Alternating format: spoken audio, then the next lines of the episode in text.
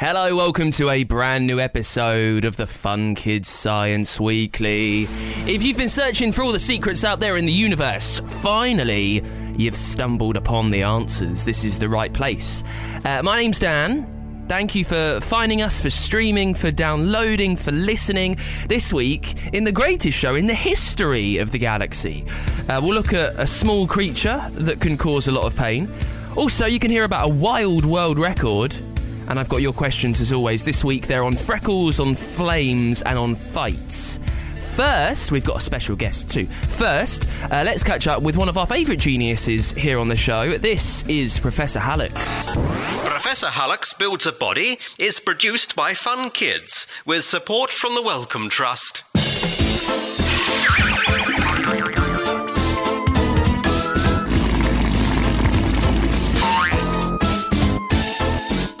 Hello again, biology buffs. I'm Nurse Nanobot, and it's time to join Professor Hallux again in his laboratory. Well, he calls it a laboratory. It looks like someone's driven an ice cream van into a perfume shop. What a mess!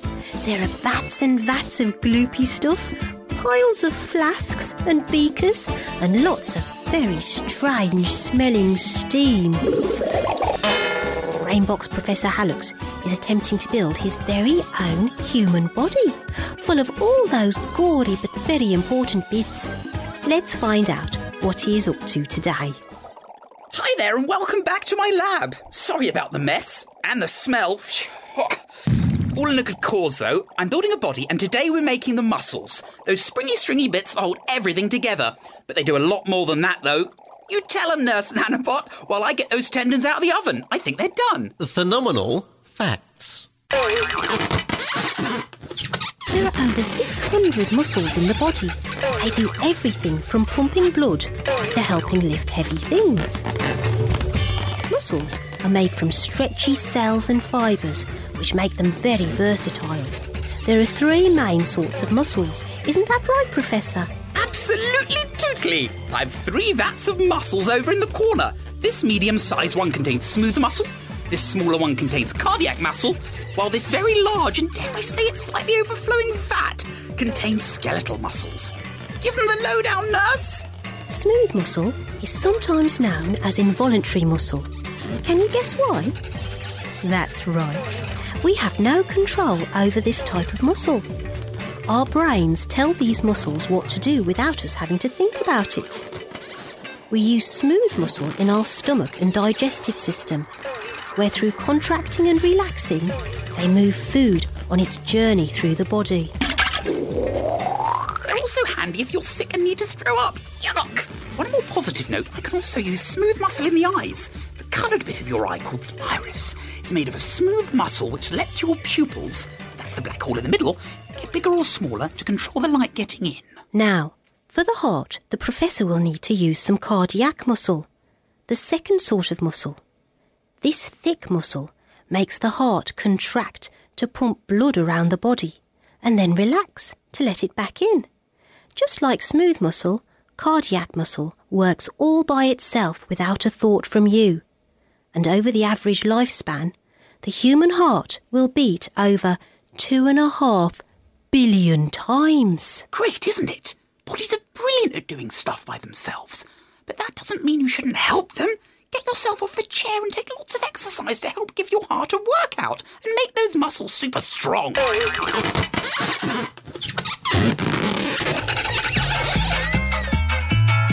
Ah, I see that you've already found the purpose of our third type of muscles skeletal muscles. These are the ones that you would think of when we say muscle, the ones that show how strong you are and let you kick a football into the goal. These are the muscles that we control. Unless you want to, your leg won't bend to kick a ball, or your arm to pinch yourself. Ouch! Now, to attach lots of muscles to them bones. Muscles are held to the bones with the help of tendons, cords of tough tissues that are attached so well that when you contract one of your muscles, the tendon and bone move along with it. Horrible old anatomy fact. Muscles might not sound as tough as bones, but they can be preserved for hundreds of years. Egyptian mummies from 5,000 years ago were embalmed with their hearts inside, and scientists are able to study them even today to see if their owners died of heart attacks. That's right. And some bodies found in peat bogs in Europe are even older. The oldest found to date is around 8,000 years old and has its soft tissues preserved, although the bones have long since dissolved away, making a very wobbly, floppy person. Disgusting detail. If you want to see one of your very own muscles, just stick out your tongue. Your tongue is a long, super flexible muscle, and it's the only one in your body that's only attached at one end. The other end pokes out and moves about so you can talk and eat. Yuck! Odd to think that your tongue's a muscle. And talking of your face, you may not even think of it as a muscular body part. Your face has plenty of muscles. You can check them out next time you look in the mirror. Muscles in the face are attached to facial bones at one end and the skin of your face at the other. This allows you to contract your facial muscles just a tiny bit and make dozens of different kinds of faces. Even the smallest movement can turn a smile into a frown. You can raise your eyebrow to look surprised or wiggle your nose.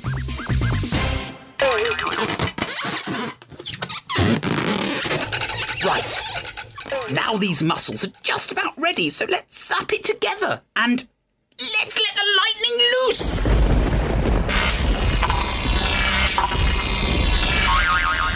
Brilliant! It's worked! My body has a wonderful collection of smooth, cardiac, and skeletal muscles. Hee hee! Looks a bit chilly though. He'll be needing a covering of skin next. Next time, I'll be covering up these muscles and bones with swathes of skin. Hope you can join me and Nurse Nanobot then. Bye for now. You can find out more about the professor and his body at the Fun Kids website, funkidslive.com. Professor Hallux Builds a Body is produced by Fun Kids with support from the Wellcome Trust. Let's get to your questions then. Remember, if you've got something sciencey that you want answered on the show, you need to leave it as a review for me over on Apple Podcasts. When you log on, when you find the Fun Kids Science Weekly on there, uh, there's a few things you need to do. Leave your name so I know who to say hello to. Leave us five stars. That will really help me see it. There's a little comment box at the bottom. That is where you leave your question and get in touch. Uh, firstly, Marley is on. Marley, you've been on the show quite a few times recently, but this is a very good question. So I thought I'd let you, I'd, I'd let you sneak you on once more. Uh, Marley wants to know why do we have freckles? Now, the colour of your skin, the different types of colour that you have, they're determined by pigments. Now, freckles are when you have extra patches of pigments that kind of group together under your skin. And you really only have them because of the genes that you've been born with. Th- so, if someone in your family, mum or dad, grandma, granddad, something like that, if they've got freckles, it's more likely that you'll have them too. Now, they often show up during childhood. Uh, you'll get them when you're into your 20s as well. And if you've got fair skin or red hair, uh, like I do, fair skin, uh, you're more likely to get freckles as well there. Marley, thank you so much for the question and for leaving us so many reviews. You've done a brilliant job. Uh, this one is from Valentine, who's in Camberwell, who wants to know why flames are blue near the bottom. I've often wondered this myself the different colours in flames when you think it's really just a gas. That's what really blows my mind. Now, the way flames work is kind of like humans, really. They breathe in oxygen. And candle flames are blue at the bottom because that's where they take in that fresh air. That, that's kind of their mouth that helps them breathe it in. Then it's yellow at the top because the rising fumes when the wick gets burnt, uh, they suffocate the upper part of the flame, which means they're turned yellow. So they need more fresh oxygen. They take it in and it turns the bottom blue. It's this big old breathing cycle of the flame. Uh, thank you for that, Valentine. Lastly, this is from Imogen, uh, who wants to know how do antibiotics kill germs? Uh, just very quickly, we need to remind ourselves that antibiotics are different from vaccines. A vaccine gives you a small dose of something like the illness, uh, maybe a bug like the flu that's going around, and it lets your body know what it is. It gets you prepared. It gets your immune system ready to fight just in case you get infected. Now, antibiotics work in a few different ways. They might kill bacteria. Quite often, they just disable them. They slow down their multiplication. That's how bacteria spread in your body. Uh, a little germ gets in and it spreads, it spreads, it doubles, it trebles, it quadruples. Antibiotics slow down that rate of, of growth which gives your immune system more time to get healthy and clear the infection. Uh, thank you very much for that, Imogen. If you've got something for the Science Weekly next week, you can leave it as a review over on Apple Podcasts. It's the Fun Kids Science Weekly. Now, this week, we're going to try and answer one of like the most obvious but strange questions ever. It's probably one that you've always wondered, but have never really sat down and thought about because it just seems like, well, that's what should happen. But why does it happen? Why does music make you dance?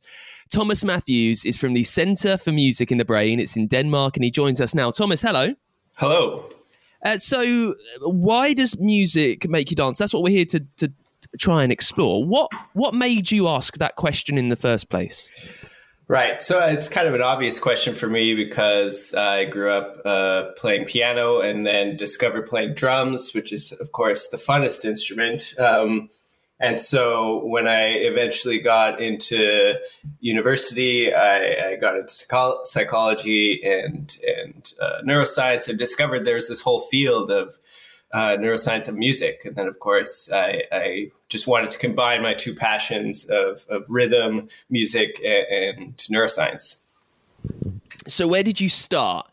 Um, it's a really tough thing to figure out. How how do you begin to work out the link between music and movement? Right. So one thing that's been studied more and more lately is is beat perception. So this idea that when we hear a rhythm, we often feel this sense of a beat or an underlying pulse, you know, the, the thing that we tap our foot to or we bob our head to.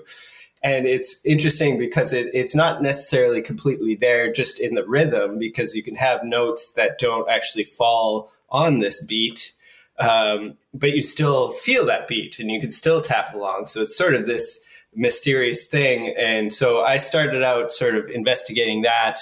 And of course, other people are, are have uh, looked into that and are still looking into it. It's still a bit mysterious. So that's where uh, I think a lot of people think to start because it's this fundamental aspect to rhythm uh, that we all feel.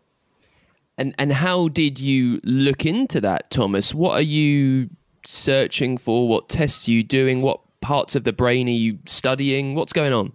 Yeah, so uh, taking mostly a neuroscientific or neuroimaging approach, but also some behavioral studies. So, some common ways to look at this is to use fMRI. So, you put people in an MRI scanner and then you play them some rhythms of different levels of uh, complexity or degrees to which they feel a beat and then the scanner can track you know the blood flow in their brain while they they listen to these rhythms.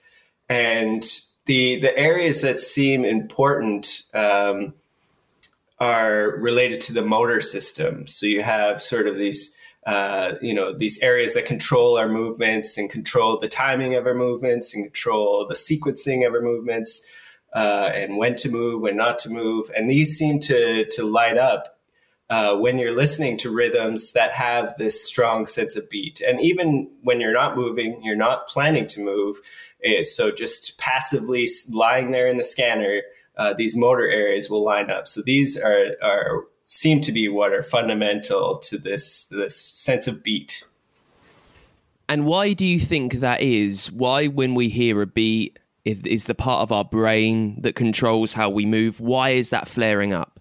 So that's still a, a, question that is actively being actively investigated. One, I think, promising theory is that uh, you know, move, moving is really something that happens in time and has to be really accurate in time.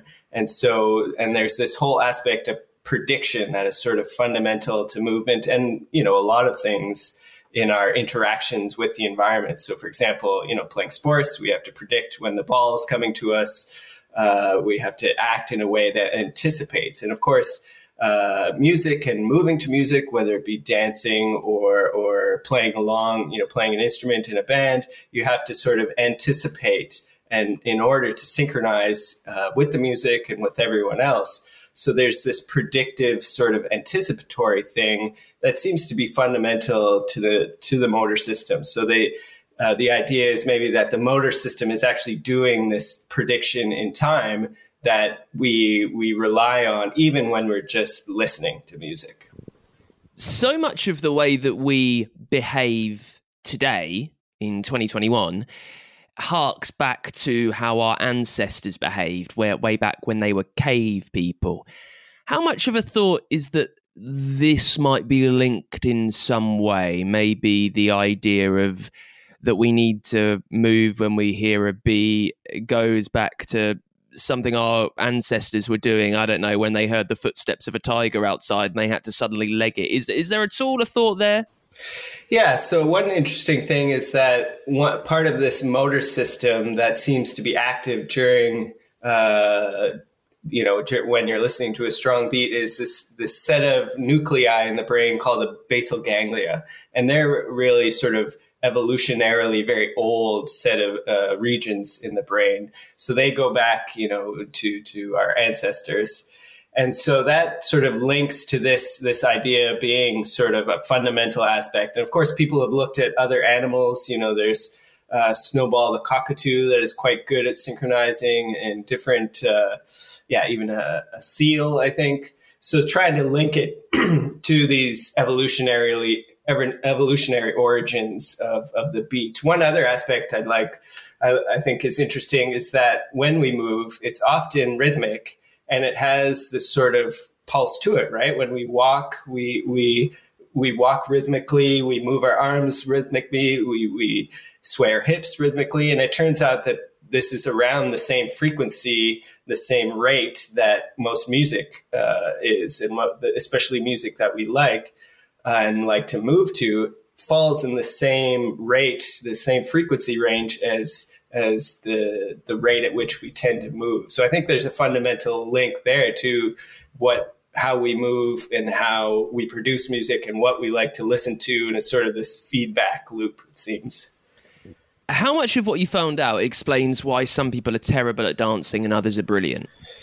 Yeah, so there's there's some friends actually have looked into these people who you know have had they've given different names, but I think one is like beat deaf. So you have you know pitch deaf people, so they think there's maybe beat beat deaf people who can't really synchronize, and that's it's still not clear. It doesn't seem to relate to other aspects, and they can often move synchronize their movements to uh, you know just a metronome but when it comes to music, there's something about the sort of complex sort of hierarchy of the patterns in music that they can't pull out the beat. So I think that's still still an open question. What about other sensations, Thomas, that music makes us feel? Sometimes when some people hear a song, they just feel overwhelming joy. Other times, music might bring you to tears. What have your studies shown about different emotions that a, a groove can make us feel? Yeah. So, you know, of course, the, the rhythmic aspect can make us want to move, and that might feel good, but it's not going to, you know, feel like it's not probably not going to, a drum beat alone is not going to bring us to tears. So, yeah, one study I combined, or a couple studies actually, where I use chords. So, you know, using harmony where you have multiple notes playing at once. And of course, that has a very emotive effect in music. So even just a single chord can make us feel tense or or you know relaxed. And then if you start sequencing chords together, you can have all these sort of complex emotions like nostalgia and you know a sense of for- foreboding and all this sort of thing. So uh, when you combine, of course, uh, the rhythm with these these chords, uh, you know, harmony and also potentially melody, uh, then you sort of everything sort of interacts. So I showed that uh, people like these these certain medium complexity rhythms that aren't too complex, aren't too simple. They especially like them when they're combined with chords that aren't aren't too complex and aren't too simple. So it shows that. Uh, yeah, melody or, or, or, harmony and rhythm sort of work together uh, in in this context. Uh, there's just so like we could spend an absolute age talking about this. There's so much to break through. Uh, Thomas Matthews, thank you so much for, for coming on and, and helping explore it with us. No problem. My pleasure. Thank you. Now, this week's Dangerous Dan is all about something small that can cause you a lot of pain. I mean, just listen to its name. It's called the blister beetle. Uh, it's found all over the world, and there are lots of different types of species of the blister beetle. Uh, over 2,500 different types of it, in fact. They can range in colour from quite a dark blacky brown. Normally, when they grow up, though, they're covered in greeny blue wings with dark blots or stripes on there. Now, here we go. Can you guess what the blister beetle does to you? Brilliant work, 50 points for Gryffindor, you got it. Now, weirdly enough, they don't bite, they don't sting, but they make a chemical called cantharidin. Now, they use it to protect themselves, and it's highly toxic to the beetle's enemies, but to us humans, though, it can give you blisters. Just in case you didn't get that, it gives you awful, itchy, scratchy blisters. Now, back in the day, uh, way back when medicine was a bit more hmm, wild, where they would use a lot more herbs and spices to try and make you feel better, people would use blister beetle juice in love potions. We had Gryffindor earlier on. That's like something else from Harry Potter, isn't it? Uh, there you go. The blister beetle can make you red and burning all over with your skin, causes horrible blisters, and that means it needs to go on our dangerous Dan list. We'll have a look at the science that's been in your news this week. Right now, we're catching up with one of our favourite gadget gurus. It's Techno Mum. Technomum, Engineering Explorers. Typical. Trying out my new electric scooter, and I've come off and grazed my knee. Looks like my trousers are ruined too. Why can't someone invent super strong skin? That way we wouldn't get painful grazes like this one. Hold still. I can't get the plaster on if you keep flinching. Ouch! Skin is rubbish. I wasn't even going that fast, and I've got a massive cut and a bruise now. Hush. Skin's really amazing stuff. It does a great job at keeping the bits inside our bodies, well, inside. It also helps keep them at the right temperature. Come on, Mum. Even you know there's always room for improvement. Ouch! This knee would definitely be improved by being healed up instantly with, say, a special instant skin replacement cream. I don't think instant skin replacement cream has been invented yet, but there are people who use engineering to help us stay in good health. They're called biomedical engineers. Biomedical engineers? What's that all about? Well, biomedical engineers might be inventing new products such as replacement joints or surgical instruments. Or they might be trialling super tough metals or mega flexible polymers to help keep joints moving for longer. Hey, that'd be cool. You could have Gran doing the high jump at Gran Olympics. I'm not sure she'd like that. Other biomedical engineers might be adapting equipment that's already in use to help people who can't easily move their bodies to communicate, or even write and paint, by using sensors and computers which translate the movement of their eyes. That's pretty cool. It's not just cool, it can be life changing stuff. Now let's not forget the really futuristic stuff.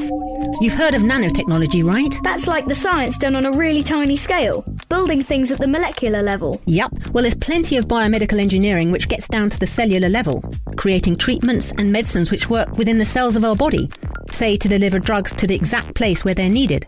Biomedical engineers might be working with materials like metals and plastics in a workshop, or using IT and computers in an office and coming up with a brand new creation in a laboratory. Check out this video. It shows some really exciting stuff that's being done with skin. Magic skin replacement spray? Ew, no. Looks like a test tube. Where's the human body? There's no body. The engineer is working on a sample of human skin. It's that white substance in the dish. Whose is it? She should give it back. This skin wasn't taken off anyone's body, but it did come from some human cells, stem cells. Some biomedical engineers are working to create pieces of skin in the laboratory which can be used to help people with injuries such as burns. I could use a bit of that. Help my graze to heal up. I think you'll survive with a plaster. Cool job, though. There are loads of cool jobs for engineers, almost as many jobs as there are inventions. That's great. Hey, maybe someone can invent trousers that never split. Engineering Explorers, created with support from the Institution of Engineering and Technology to celebrate the Year of Engineering. Find out more at funkidslive.com slash technomum. It's time for this week's Science in the News. Four amateur astronauts have blasted off from Florida on their SpaceX mission. SpaceX, this is Elon Musk, if you've heard of him. Now, the Inspiration 4 crew, they're on the Dragon capsule. They'll spend the next three days circling the Earth. Uh, now, that could be a sign for more regular paying people, like me and you, if we had a few more pounds, uh, to head into space as well. It's the start of something brand new. Also, Kew Gardens in the UK set a new world record for the largest living plant collection. They've got 16,900 unique plant species. It's the most diverse collection of plants anywhere, and they've been building it since 1759 when it opened. And finally, uh, the bandicoot has crashed back from the brink of extinction. Uh, it's back. It's a small furry marsupial in Australia. It looks like a mouse with stripes. You only really find it there. And after 30 years of efforts to keep it safe, the numbers have jumped from 150 to over 1,500. And that is it for this week's Fun Kids Science Weekly. Thank you so much for this listening. Uh, listening. If you've got something sciencey that you want answered on the show next week, you can leave it as a review for us over on Apple Podcasts. Find us on there. Shout your name so I know who to say hello to. Give us five stars. That'll really help me see it, and it's a very nice thing to do. Leave your comment, leave your question in the comment box, and I'll see that, and hopefully I'll ask it for you. While you're on Apple Podcasts, it's one of the best places that you can hear loads of our shows here at Fun Kids. We've got more for you on the free Fun Kids app and at funkidslive.com. And Fun Kids are a children's radio station from the UK. You can listen to us all over the country on your DAB digital radio and over at funkidslive.com.